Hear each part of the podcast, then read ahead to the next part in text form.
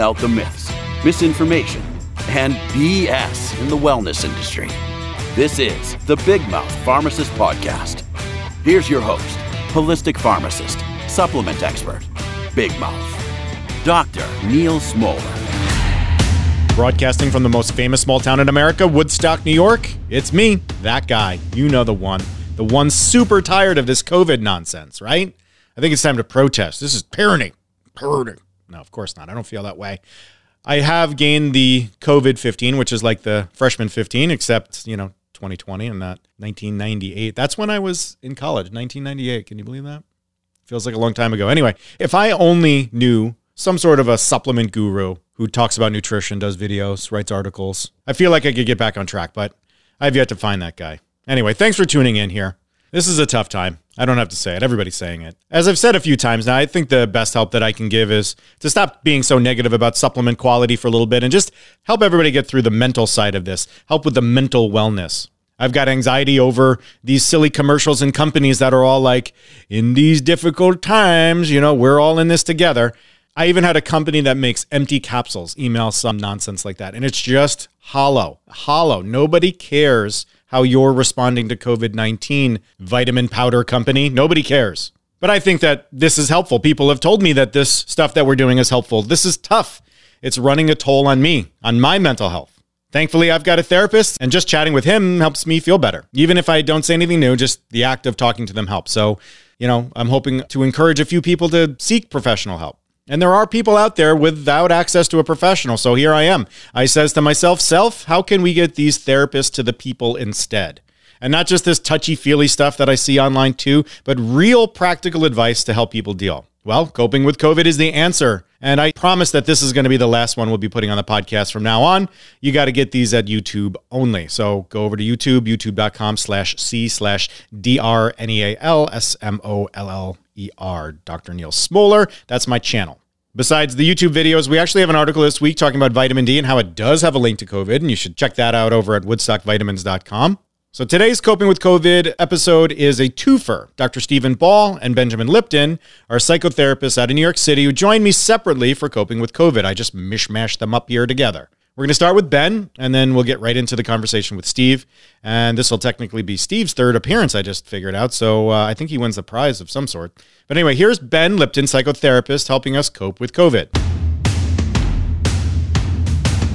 All right, welcome to the Coping with COVID series. I'm Dr. Neal Smoller, holistic pharmacist, and I'm joined with Ben Lipton. Hi, everybody. Ben's a psychotherapist who has had quite a busy month, as I'm understanding, month and a half, right? Helping people cope with COVID himself. So, Ben, thank you for being here with us, and thank you for your service to your patients. My pleasure. Thank you for doing this for all of us. It's great. my pleasure. Um, so let's just jump right in. I I, okay. I couldn't say this with the other two psychotherapists that we had on here because you know they're baldies. I mean, let's be honest; they're both uh, hairless gentlemen. But you and I, you know, we can relate to this. I'm missing my barber. Now you look nice and clean, so I don't know who hooked you up, but that's uh, because I am my barber, Neal. you cut your own hair. I used to have a Flowbee. I have the hair that could use a Flowbee. But anyway, so anyway, my hair is causing me some emotional distress, and there's like this whole idea that we're out of our routines. And in fact, uh, a lot of the protesters that we've talked about uh, with other psychotherapists here one of their biggest complaints is that they want to go get their hair dyed and haircut and such, right? So um, priorities, priorities. I know. I want you to go get exposed to COVID so I can get my haircut. So, um, what advice do you have for me? I mean, obviously, uh, this is not uh, a major concern, of course, from a perspective standpoint, but I'm sure there are people that are kind of mourning these kinds of things. So, do you have any advice for us that uh, hair are is becoming unkempt and their shaving patterns are going out the window. I thought you were going to literally ask me for advice on how you should cut your hair. I mean, if you have styling advice, I definitely need it. I've needed it for about 35 years now. So watch lots of YouTube videos. Um, so wait, your question is say your question one more time. I want to. So my question is is like a lot of us are mourning the mm-hmm. um, the the loss of normalcy. Mm-hmm. And so, do you see? Are you seeing that a lot? And you know, what's your advice typically to these people when Absolutely. when they're just upset about not being able to do the regular old stuff anymore?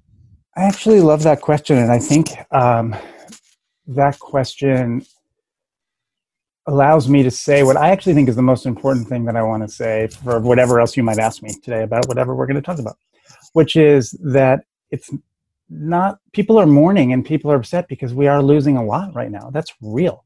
Yeah. And we don't have to pretend that it's not.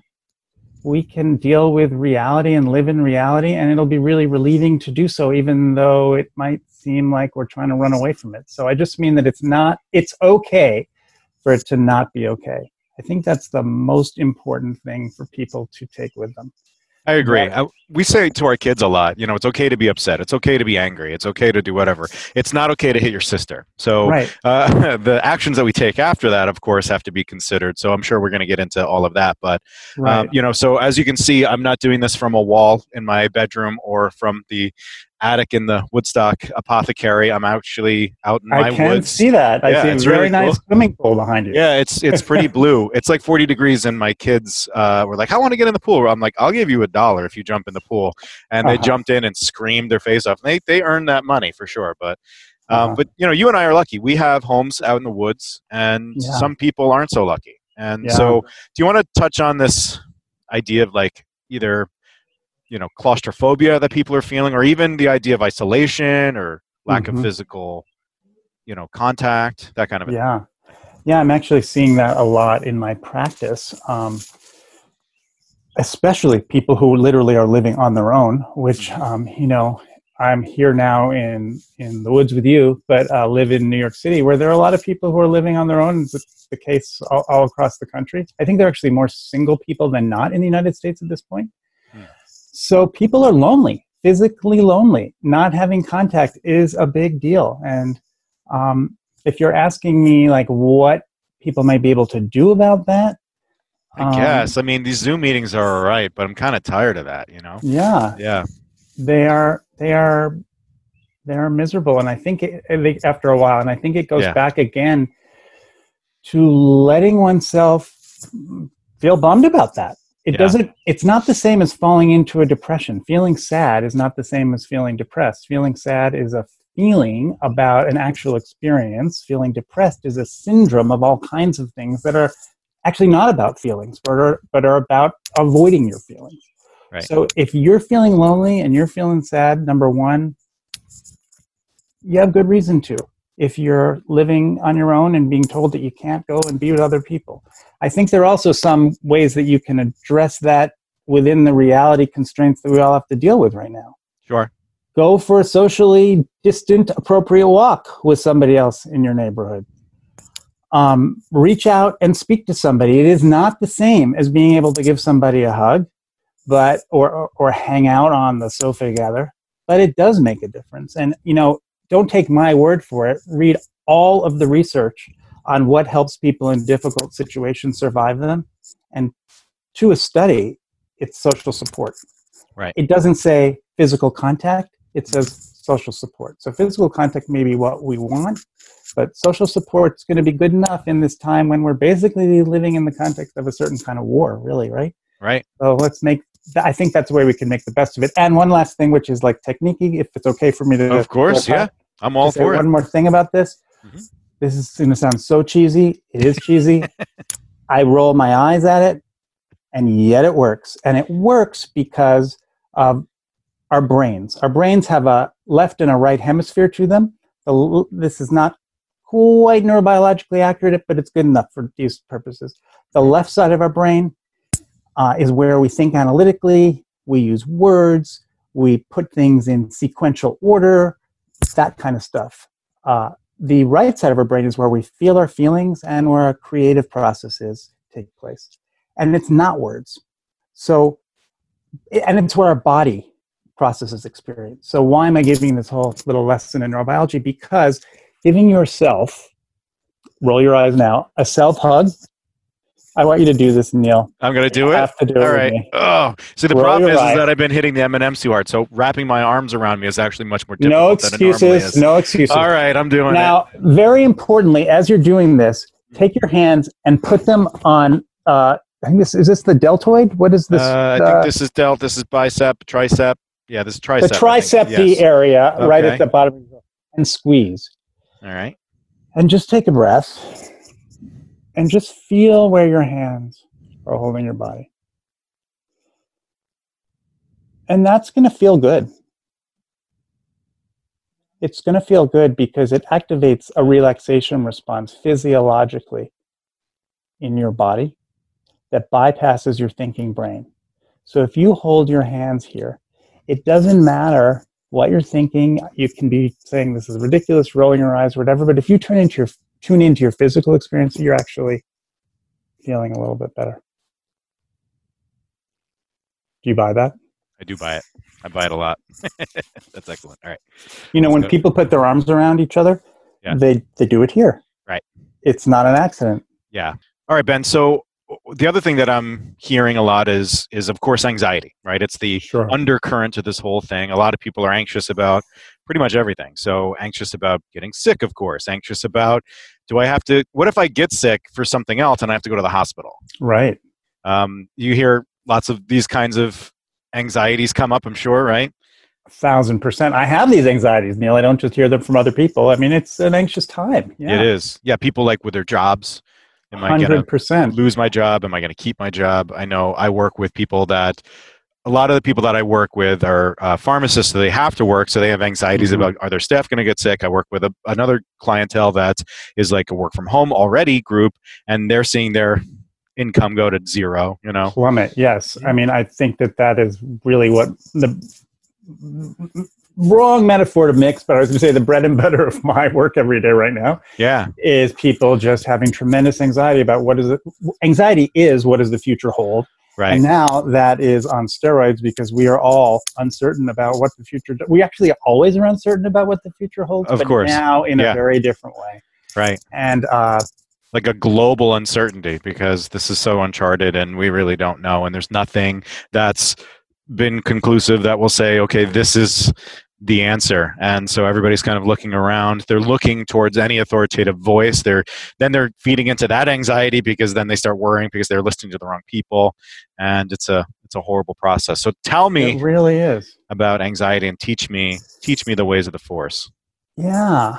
Well i was sharing with you that um there are two slides that i wanted to offer people that i think can be helpful in dealing with anxiety. There are so many tools, so many techniques. I could spend two days literally just offering stuff. But I want to teach people two concepts that I think will be super helpful. They're helpful for me, they're helpful for my clients, if that's okay. Of course. I'm going to share my screen. So I wanted to share this slide with you because I think that it can be really helpful for all of us who are trying to deal with our anxiety. What you see is over here on this triangle on the right upper upper right side of it this triangle is called the triangle of experience. Another way of thinking about it, though, could be just thinking that this is actually a triangular um, representation of your brain.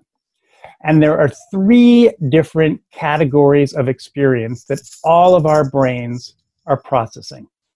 And we bounce around from one to the other. On the upper left side is this thing called defense, the upper right is anxiety, and down here at the bottom are our emotions. All of these three things relate to each other. And at any given moment in the day, we are either in a state of defense, most of us these days, all the time getting overwhelmed with anxiety, or feeling our feelings. Now, I'm not going to spend too much time talking about defenses today, actually, not any, just in the interest of time, because I know these are like down and dirty conversations that we're having here. Um, but um, I can at another time if you want. For today, I just want to focus on the relationship between anxiety and emotions. The whole function of anxiety is a warning system. It says to us, danger, danger, danger, danger. You're getting close to feeling certain feelings joy, anger, curiosity, sadness, fear, disgust. You are getting close to feeling certain feelings. And my job, anxiety, is to try to distract you however I can from feeling those feelings. And you might ask yourself, why? Why would we want that? Why would our brains have evolved to do that? And the reason is because all of us learned early in our lives that certain emotions, when we felt them, we got overwhelmed. Even though they were, however well intentioned, our parents weren't able to help us feel better. And I'm talking when we're little infants, not when we're even toddlers, when we're little infants, before we have words, we our diaper is wet and we're getting overwhelmed and our parent isn't responding and we learn oh this feeling of distress and upset is more than i can handle. And our brain records that message deep inside and learns i never want to feel that again. So flash forward in my case more than half a century scary to say and uh, something happens that i feel really uncomfortable. My brain has the memory of those early experiences and automatically kicks in anxiety to try to warn me to stay away from that feeling. And anxiety, as you know, is a miserable state to be in, right? It Not involves a, a racing, exactly, racing heartbeat, confusion, sweaty palms, shallow breathing. It's miserable. But the good thing about anxiety is it's totally absorbing. And in that way, it's super effective because it keeps you away from these feelings. This is the key. Am I making sense right now? Or am I saying this is yeah, this much? is excellent. Actually, I've never seen it graph like this. I do. We talked with the last psychotherapist about the defense mechanisms that people were using. Uh, Right. The the idea that they're angry and they're afraid. That's the emotion. Right. And instead of shifting towards anxiety, they move towards defense, and then they start pushing it outwards. Right. Exactly. So one direction that anxiety can go, Mm-hmm. because anxiety is miserable, right. is towards defense. Yeah. To stay defenses pull us away from from our anxiety. Right. But we don't feel better when we're dealing with our defenses. Yeah. Anyway, that's for another conversation. Of course. But for today, um, so if the difference between uh, when we were babies and now, though, is that these feelings Mhm. that our brain thinks we can't handle, we actually can. We're bigger, our brains are bigger, we have tons of life experience. We I still wet my handle it. diaper though. I don't know if you wanted to put that on like a On- on public the video? uh, uh, I think I've talked about it. I'm going to give you my card, Neal. Uh, so, so, bottom line is, the more you can allow yourself to feel what you're feeling, and that's where I started with in this conversation we're having today. You know that it's okay for it not to be okay. The more, if you're feeling sad, you can let yourself feel sad. If you're feeling scared, appropriate to feel scared about this virus thing that's floating around that we don't have all the answers for. The more you can let yourself feel your feelings, the less anxiety you will have. Because just as your brain learned when you were young to stay away from these feelings because you were overwhelmed, now when you feel that sadness, when you feel that fear, and nothing bad happens, your brain learns, oh, I can handle that. And all of a sudden, in an instant, anxiety isn't so necessary either. Um, yeah, that's what I want to say. Um, so uh, let yourself, as much as you can, feel what you're feeling, and you will not be feeling as much anxiety. Oh, that's what I, I wanted to say. One more thing. I knew there was something I was forgetting. That core emotions, the ones you see listed down here, joy, anger, curiosity, sadness, etc., etc. Those core emotions happen quickly. We feel them, they come to a peak, and they dissipate, and that happens within a matter of a minute or two hard for us to believe, but that's the science of it. So you're not going to be stuck in those feelings forever.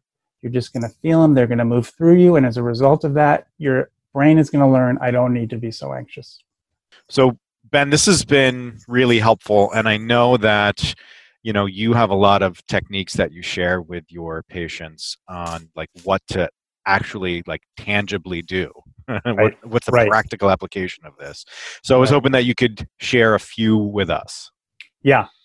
Yeah, let me just share a few um, techniques that are like down and dirty, quick, in the moment ways of dealing with anxiety that gets you, you know, really activated, or if you're trying to fall asleep at night or something like that. Um, and the primary principle I think it's important for people to know is that all emotions, you know, angry, anger, sad, joy, etc., all emotions are fundamentally physical sensations that we feel in our bodies. And then that information goes up on the right side of our brain, crosses over to our left side of the brain, where it gets turned into a word. So you feel something physically, and that gets labeled a word like angry, sad, etc. Why am I saying that? Because if you want to help yourself deal with anxiety, you've got to deal with it on a physical level. There's a lot of work out there with people saying you can think your way through anxiety. But what we're really learning is that's not how it works. You got to feel feel your way through anxiety by providing some physical help and support. So, the first thing that I want you to do is what I'm actually doing now. I'm going to turn my um, my video down for a minute. Just put one hand, whichever one it doesn't matter, on your on your heart, and put one hand on your belly. Feel your feet on the ground, and just hold your hands there. The physical contact of your hands with your torso activates the relaxation response in your body. It's just a fact. If you apply a little bit of pressure, that helps more. And if you really hold yourself and then tell your torso to let go. So, as if it's like a trust exercise with yourself, as if you're holding your body. So your torso doesn't have to do it. You just give your body a little bit of a relief and kind of provide a bit of a reset to your nervous system. So that's one simple thing. It takes 20 to 30 seconds. Generally, holding something for 30 seconds is what the nervous system needs in order to be able to record it. So that's one technique I wanted to give you. Another one um, that's, uh, I think, really helpful is if you're feeling anxious, take a moment to check inside and find some place inside, if you can. You might not be able to, but try to find some place inside where you feel okay. It might be as small as like the fingernail on your pinky, or it might be as big as uh, some big, you know, your whole body. I don't know. But find some place where you feel like maybe not quite so anxious and bring your full attention to that place in your body. And then see if you can imagine allowing the energy of that feeling good, feeling calm, feeling settled experience to just spread out as if it's like a, um, a, a, pool, a puddle that's split, spreading out through your body. And then there's a flip to that. Ask yourself, where are you feeling your anxiety if you're feeling anxious, right? Most people, it's in our chest or in your belly. Find that place, put your hand where that place is. And then imagine or remind yourself that you have your whole body to help you with that anxiety as opposed to just your chest. So let that anxious physical activation you're feeling spread out so that it, your whole body is helping you now with that instead of just that little spot in your chest. And it's like uh, if you drop dye in a puddle, it can look really um, intense. If you drop it in the ocean, it dissipates. Same thing when it comes to anxiety. So that's another thing that really helps. And lastly, I'll just give you one more. I have so much other stuff, but I'm just going to give you one more for now. This is another one of these things that might make you roll your eyes, but it totally works. And it doesn't matter what you think about it, it's going to work anyway. I don't know if you've heard Neal about tapping. Yes. Um, just going like this, or the same thing on your on your thighs. Well, I'm not going to show you my crotch, but you get the idea. Thanks, but eh, maybe maybe it was a little added bonus for everybody, right? But you can hear it. That kind of tapping. If you just sit there and tap for again 30 seconds a minute, you are, regardless of what you believe, you are going to have a dissipation in your anxiety. So those are some techniques for you. Excellent. Well, Ben, it has been fun talking with you. Thank you very much for uh, sharing all your wisdom with us. And uh, it's that wasn't all my wisdom, Neal. It's it it's a bunch of your wisdom. I think it's uh, the highlights. It's it's like the uh, the best of. Um, I don't know. There's something to be happy about. It's 8 p.m. here right now when we're recording this, and it's still light out. So that's pretty yeah, cool, right? It so. is. Thank you, Ben. Now it's Steve's turn. Dr. Steven Ball needs no introduction as he's been here so freaking much. So let's just jump in and cope with COVID a bit more. Welcome, everyone. I want to thank Dr. Steven Ball, psychotherapist and now frequent guest in our world here, for joining us in our series, Coping with COVID. Uh, Dr. Ball will be one of three experts joining us. Today I'm in my bedroom against the wall on the floor. uh, so, Dr. Ball has told me, as my other friends in the mental health field have, that they're very busy right about now. And I just wanted to say, Dr. Ball, thank you for your service to the people that need you right now. Uh, it's really great. Um, just for everybody out there, this isn't a sales pitch. I'm not trying to sell you anything. The only mm-hmm. thing I hope to convince you of is that it's going to be okay. And uh, this is going to be a wellness conversation.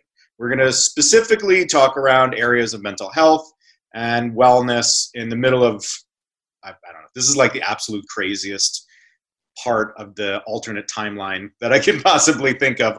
Who knew we would be here, right? right. Um, so I just want everybody to sit back, relax, and I truly hope that the information that we cover will help someone out there, you know, just even mm-hmm. a little bit. So my first question to you, Dr. Ball, is so yeah. we can do to stop all this goddamn Zoom meeting stuff that we have to do. Uh, I'm just so sick of the webinars. I, like it's great, but you know, give me a break.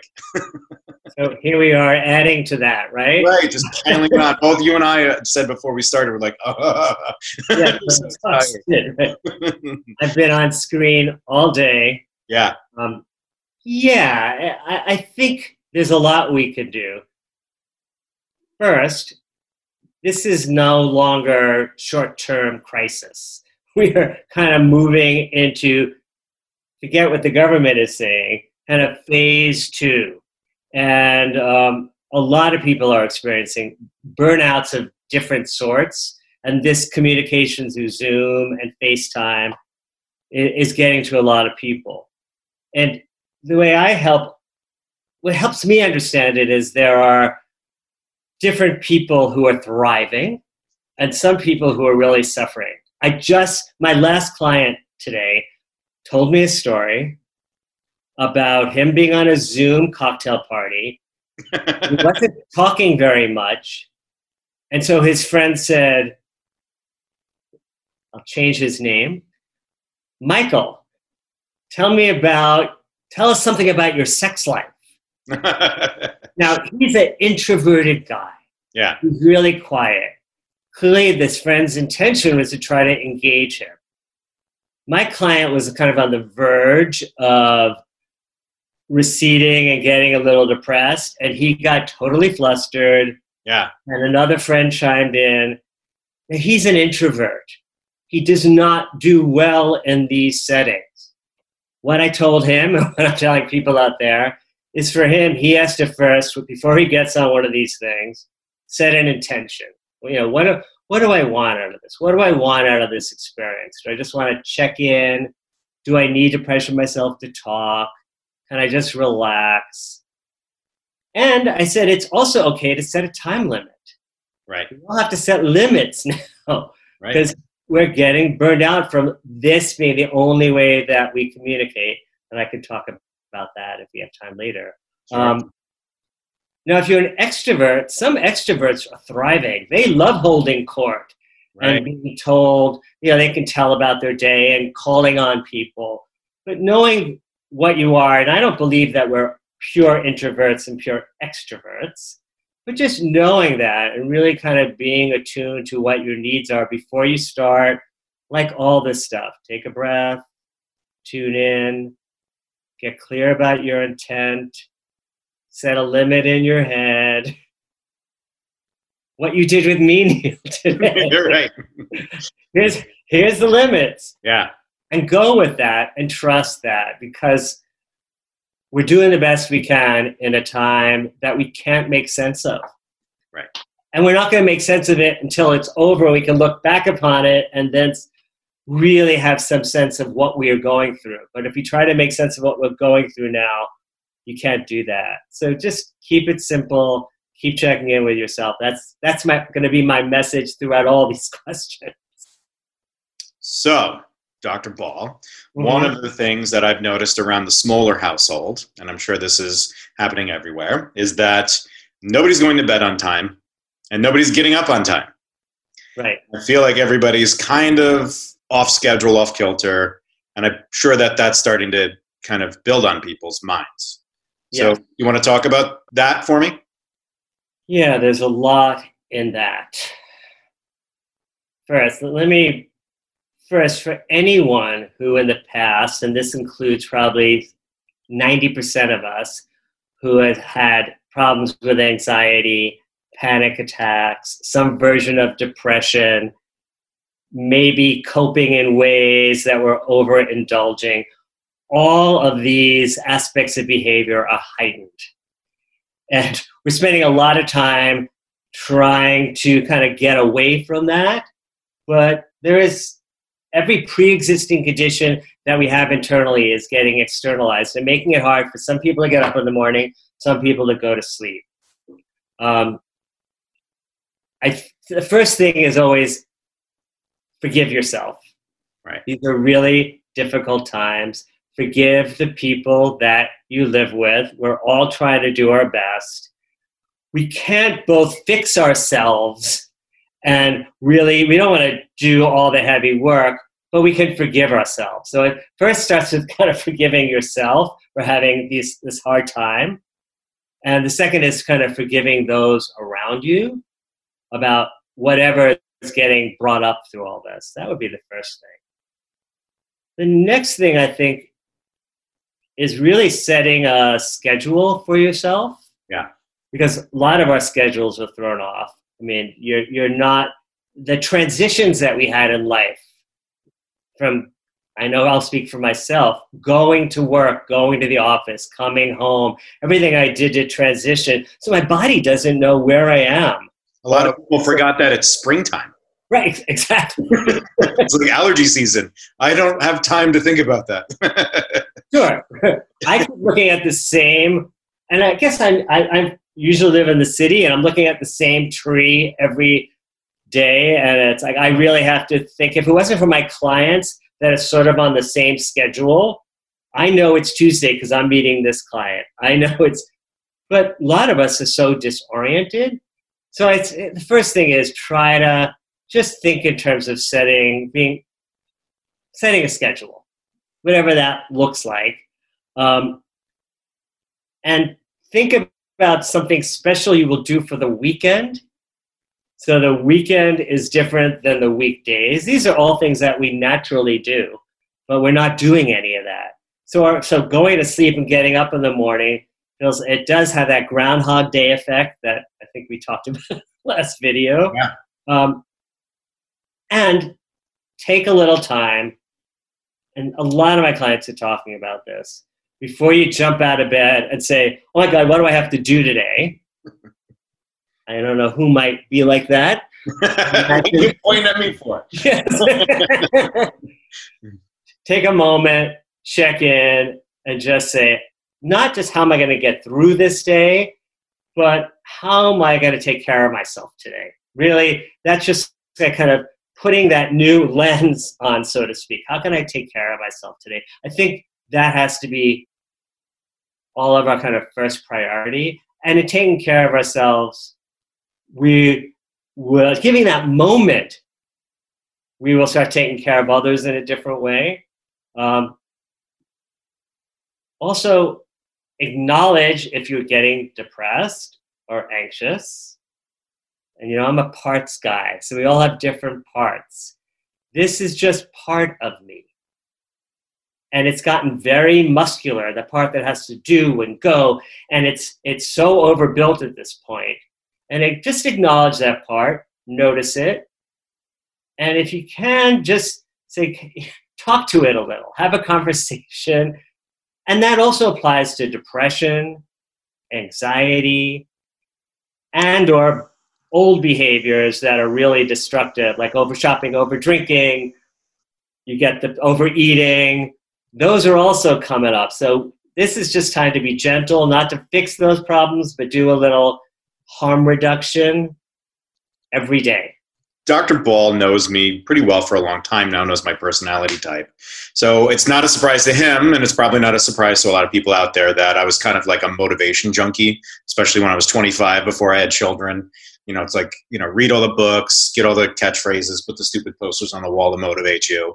I actually had uh, one of my buddies, Zach Bodenweber, on the podcast. He's a coach, and uh-huh. we were talking about how we are now like motivation junkies and such. And one of the, and now I'm not, of course, because now it's just like, oh, got too much going on. So, right, right. Um, but one of the things that kind of pisses me off the most about all of this is the motivation junkies are uh, being persistent through this. And I think mm-hmm. they have good intentions, but yeah. I feel like the idea that, you know, if you don't leave this quarantine with a new skill or crushed 20 books or like in shape and mm-hmm. lost mm-hmm. weight, then you're you suck at life or like you know you've failed or whatever it is that they're saying so again I, I feel like their intentions are good but it's it kind of stinks so i just want your opinion on that matter what do you think about all of that and what should people really be doing I'll start with two general statements. Your job now is to survive. And that's not very exciting. that's not very thrilling. But it, it really is to get through this as intact as we all can. And then we'll figure out how to make use of our creativity and overperform later on. yeah Um, another thought I have is a lot of us in this world today feel like we are our output. we are what we put out there to the world. So, um, yeah, I've been hearing this a lot. People kind of pressuring themselves to want to do something. Sometimes it's just to want to help. But there are others. My- niece the other day said, I'm, I'm feeling the pressure. I, I need to be creative. I need to write a song. Um, and for her, that was coming from social media. So the first thing I would say is figure out where this is coming from. Yeah. It's a should. It's not a could. It's a should.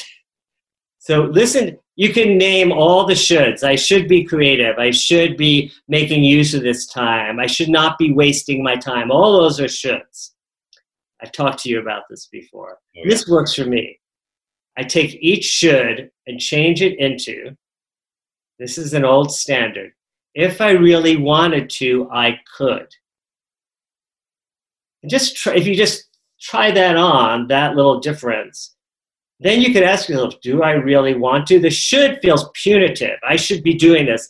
It, it's where is that coming from? Your parents, the culture, social media, you know, your vision of who you should be.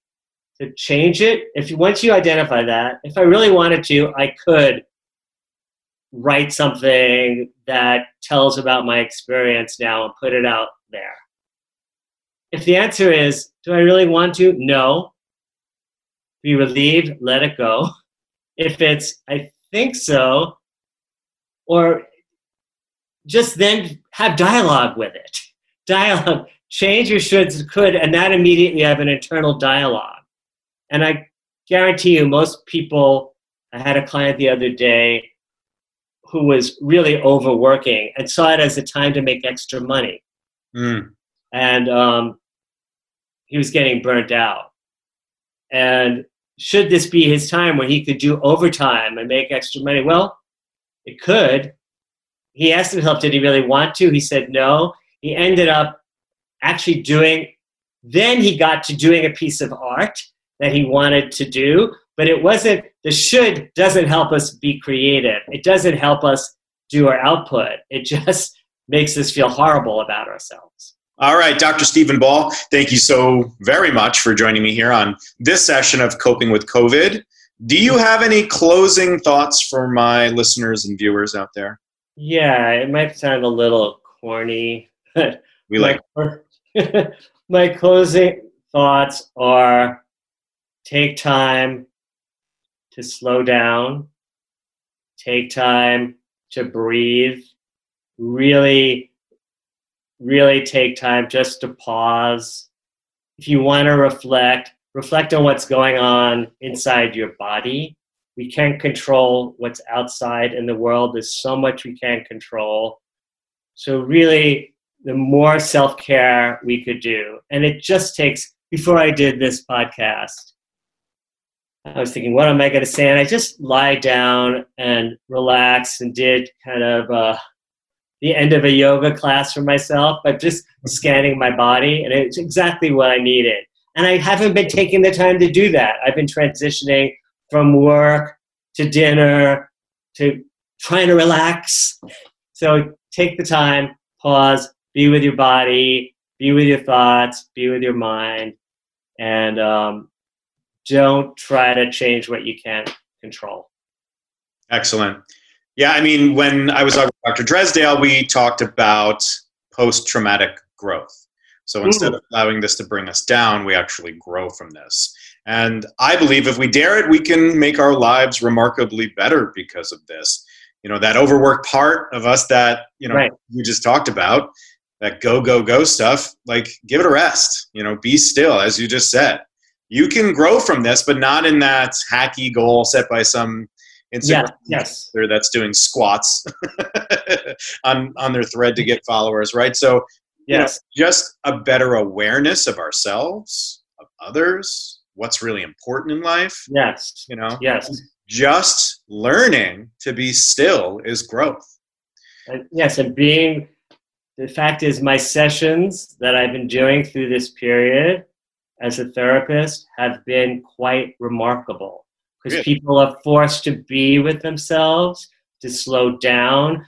Everything's a little exaggerated, and if they really take the time, we are getting some really strong work in Right? it's surprising me. So I'm not telling, saying all your listeners have to do that, but there is the opportunity to start that now by just kind of staying with yourself. Yeah, yeah. Excellent. So thank you all for your time that you took here to listen and watch us. So please be safe, of course. When when you have time, breathe. You know, make time to just breathe. This is a great opportunity to build a great meditation practice. We have that information on our website if you don't know how to do that. Um, we have lots of information on coronavirus and all the myths and misinformation out there. So take a look at that at woodstockvitamins.com on our blog. Thank you again to Ben and Steve for being so generous with their time. So things are starting to calm a little bit around here, if we can say that. You know, people are becoming more available for me and they're becoming more available for their interviews. So I'm hoping that we'll get back on track with our podcast. And I'm really hoping that we get back on track with our lives pretty soon. So expect that in the next couple weeks. So for now, all I can say is that I really, really hope that you're doing okay. This is a tough time. If we play it smart, we'll get through this. And hopefully, after it's all done, we'll all be better because of it. So, really, I hope you're okay. If you want to reach out to either of our guests, please check the show notes for their contact information. Email me, neal at drnealsmoller.com or neal at woodstockvitamins.com. And until next time, keep listening, keep learning, deep breaths, and be well.